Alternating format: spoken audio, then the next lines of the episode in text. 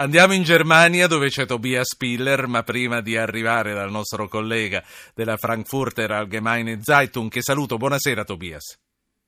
Buonasera Tobias.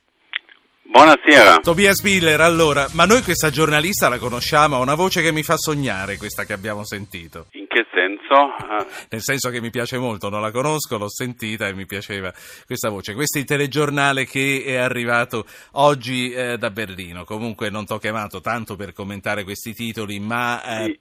Per commentare quello che sta succedendo in Europa e per commentare eh, come la Germania sta gestendo il flusso degli immigrati e dei profughi perché sono arrivate le cifre definitive e le vedremo fra un attimo con Via Spiller. Salutando Stefano D'Ambroso abbiamo fatto una riflessione sulla grandissima moschea che c'è a Bruxelles. Mi stavo chiedendo, in Germania, eh, al di là della gestione di questa mole immensa di immigrati, ci sono i dati ufficiali, sono 2 milioni quelli entrati nel 2015, considerando che 860.000 sono usciti, ci sono comunque eh, 1.140.000 individui in più. Al di là della gestione delle persone che entrano, come viene gestita eh, la religione, come viene gestito il multiculturalismo? Ci sono moschee, ci sono grandi moschee in Germania, come funziona?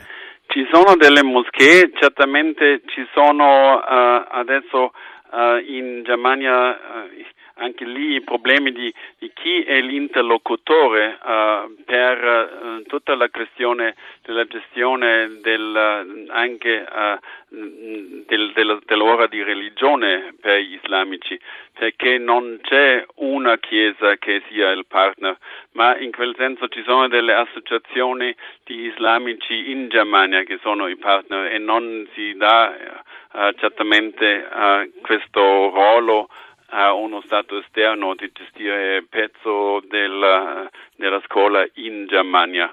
Ma uh, uh, certamente il problema esiste dovunque, dove non c'è una chiesa protestante, una chiesa uh, cattolica che sia lì il partner, ma dove si, ci si deve mettere da parte con un'associazione delle, dei islamici. Ma esistono queste associazioni in, in Germania come in altri paesi e questo dall'altro dà anche la speranza che ci sia Sì. prima o poi una interpretazione europea dell'Islam.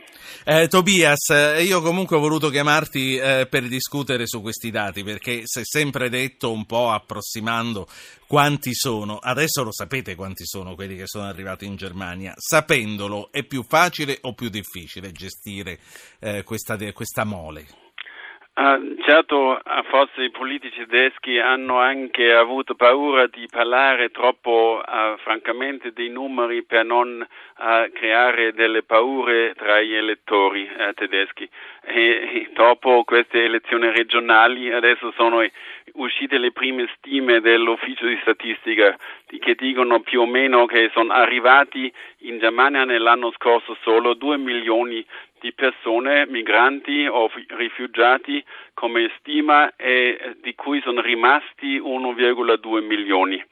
E certo solo fare le interviste con 1,2 milioni di persone uh, è difficile e qualcuno ha avuto un appuntamento per questa intervista solo per qualche mese dopo. Così Sì. nella solita richiesta nella solita statistica di richieste di asilo, certo quello che non ha avuto ancora l'intervista non si trova, ma deve già avere un posto dove pernotare, deve certo. già essere così accolto in modo decente. Sì, parlando di interviste, noi naturalmente, usando questo termine all'inglese o alla tedesca, ci riferiamo a, ai colloqui per l'ammissione, perché Sì. qui tante volte quando parliamo di interviste pensiamo al nostro lavoro di giornalisti. Sentiamo un ascoltatore, Filippo, dalla provincia di Monza Brianza. Buonasera.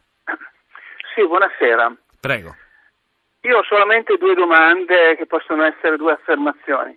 Io mi chiedo tutti i giorni, praticamente di fronte a questi fatti così gravi, quali siano le cause e quali siano poi gli obiettivi. Sì. E quindi eh, rimango esterrefatto perché sostanzialmente è difficile. Ma eh, se lei se lo chiede tutti i giorni, che risposte si dà quando se lo chiede? Beh, io eh, dovrei tenerla un pochino, ma volevo No, sapere... non mi, tenga, non mi tenga molto, mi dica che risposta No, si no. dà però. Sì. Eh, eh, eh, la risposta che mi do è che nat- naturalmente loro, inteso come, eh, come islamici, vogliono impadronirsi del mondo, vogliono impadronirsi del territorio e questa terza, questa terza classe naturalmente di immigrati, naturalmente vogliono sfruttare questo momento perché effettivamente loro hanno questa grande possibilità. Sì. Quindi lei esclude che vengano qui perché magari c'è una guerra che li sta uccidendo e cercano di scappare dalle bombe. Ma anche, però, la cosa che mi preoccupa di più è l'altra, perché penso che sia più vicino alla realtà la situazione di, eh, come dire, di impadronirsi del mondo. È una guerra religiosa in parte. Ho capito. Loro sono presenti in tutto il mondo, li vediamo per strada tutti i giorni. eh. E non è che li vediamo, vediamo tutte queste persone Sì, sì. che naturalmente cercano di Senta, integrarsi. ho, cercano di ho fare- capito, ho capito, quindi eh, lei ha espresso chiaramente la sua opinione. Io saluto Roberto Zaccaria che è Presidente del Consiglio italiano per i rifugiati. Buonasera Zaccaria. Buonasera. Benvenuto. E resta con noi Tobias Piller che è giornalista tedesco. Prima di tornare a Piller però volevo che fosse proprio il presidente Zaccaria a commentare l'affermazione del signor Filippo che ha chiamato dalla Lombardia e dice io mi interrogo sempre su perché partono e mi sto dando questa risposta. Vogliono conquistare il mondo. Lei dal suo osservatorio che è il Consiglio italiano per i rifugiati che considerazione può fare sulle rispo- sulla, mm, sulla considerazione del nostro ascoltatore?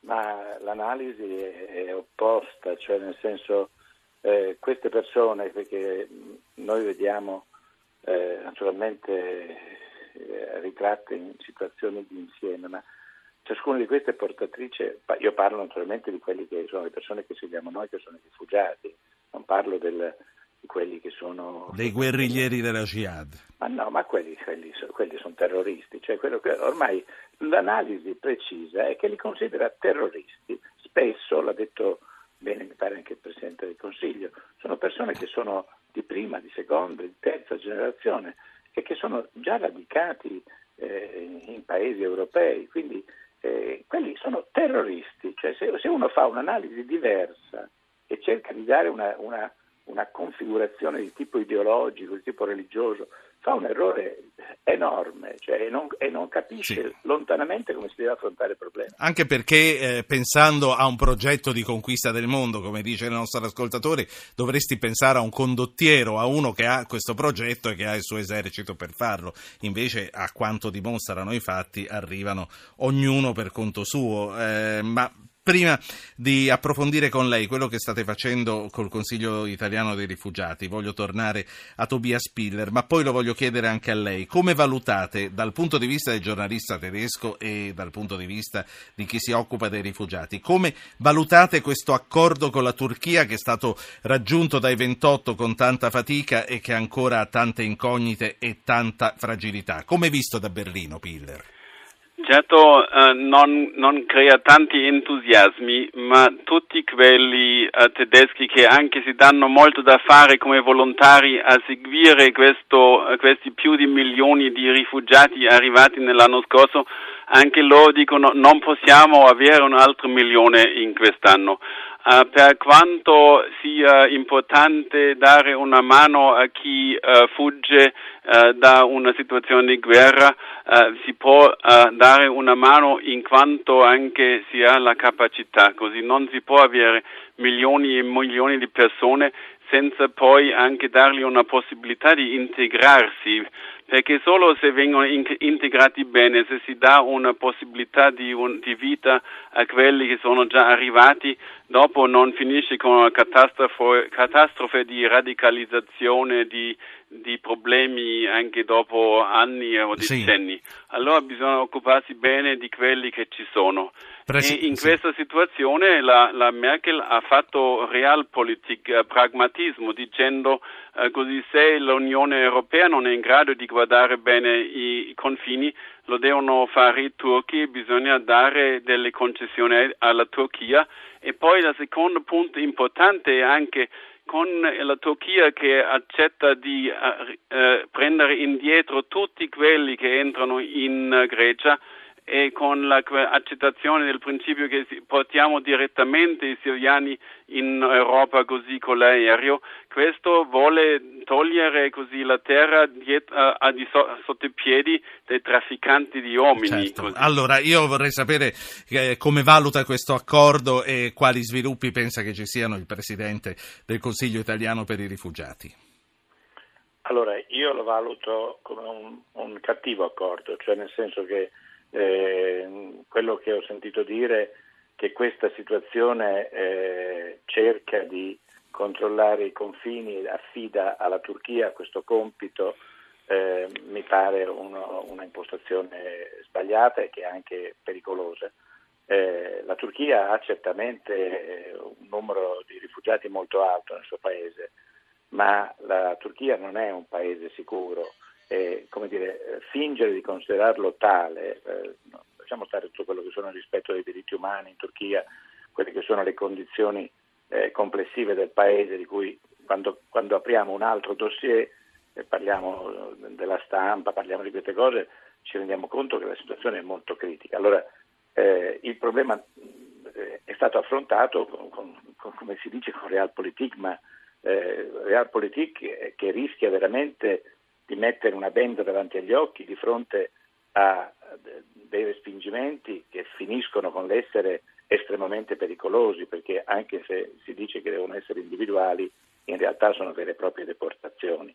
Eh, il problema va affrontato, eh, a mio giudizio, a nostro giudizio, in un altro modo. Eh, sono d'accordo con l'ultima affermazione fatta, che bisogna creare dei corridoi umanitari ma non di dimensioni simboliche. Ha fatto grandissime cose, eh, la comunità di Sant'Egidio, eh, la Federazione delle Chiese Evangeliche, è una testimonianza di una strada, ma bisogna affrontare i corridoi umanitari eh, con visti diciamo, che consentono a queste persone ma in numeri molto più elevati. Io penso che bisogna pensare a 400-500 mila persone e, e, naturalmente bisogna tenere presente una cosa di fondo, che eh, noi in Europa siamo 500 eh, milioni, oltre 500 milioni di persone, cioè quindi pensare di poter ordinatamente ricollocare e ospitare 500 mila persone sì. non è una cosa eh, fuori dei numeri.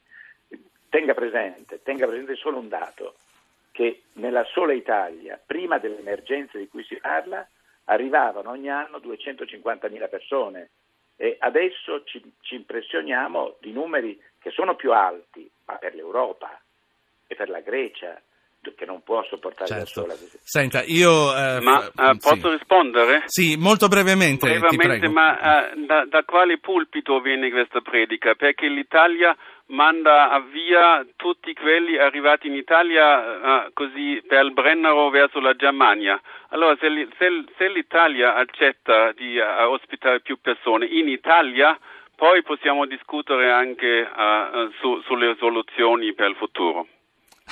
Zaccaria. Eh, no, io guardi, rispondo con grande facilità perché eh, noi apprezziamo quello che, che, la Merkel ha fatto all'inizio dell'anno, l'apertura che ha fatto la Germania. Io, io non, non, non critico affatto la Germania.